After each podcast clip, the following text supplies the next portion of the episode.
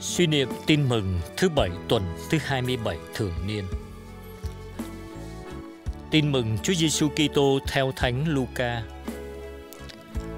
Khi Đức Giêsu đang giảng dạy, thì giữa đám đông có một người phụ nữ lên tiếng thưa với người: Phúc thay người mẹ đã cưu mang và cho thầy bú mớm.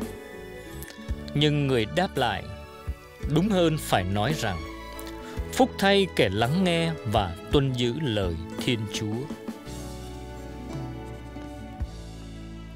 Sứ điệp Hạnh phúc đích thực cho những ai biết cưu mang Chúa trong tâm hồn, để Chúa hiện diện trong cõi lòng, để tinh thần Chúa biểu lộ qua cách ăn nết ở.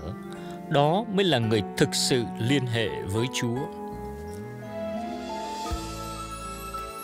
Lạy Chúa Giêsu, còn hình dung cảnh đám đông người Do Thái vây quanh Chúa.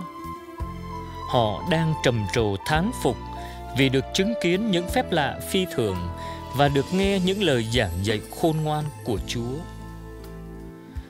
Những người phụ nữ mơ ước có một người con tài giỏi như Chúa. Người mẹ sinh ra Chúa thật phúc đức. Một trong số những phụ nữ đó đã không kìm được lòng ngưỡng mộ, chợt thốt lên – Phúc thay người mẹ đã cưu mang thầy và cho thầy bú. Và Chúa đáp lại, đúng ra là phúc thay ai nghe và giữ lời Thiên Chúa. Con nhận ra câu trả lời của Chúa ẩn chứa một bài học dạy con. Mẹ Maria là người được chúc phúc không phải chỉ vì mẹ được phúc cưu mang Chúa nhưng nhất là vì suốt đời mẹ đã cưu mang Chúa trong tâm hồn. Mẹ kết hợp với Chúa trong kinh nguyện. Mẹ gặp gỡ Chúa trong thánh kinh. Mẹ đã hòa hợp ý mình với thánh ý Chúa.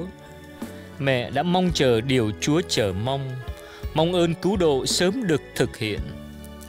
Mẹ đáng được chúc phúc vì mẹ chuyên tâm lắng nghe thánh ý Chúa và hết lòng thực hiện.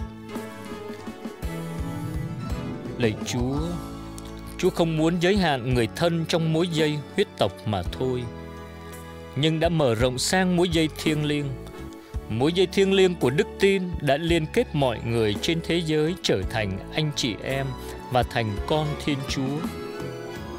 Phần con, dù chẳng là mẹ hay là anh em họ hàng với Chúa, nhưng xin cho con biết lắng nghe và thực thi lời Chúa để con trở nên người thân của Chúa và xứng đáng được Chúa chúc phúc. Amen. Ghi nhớ, phúc cho già đã cưu mang thầy.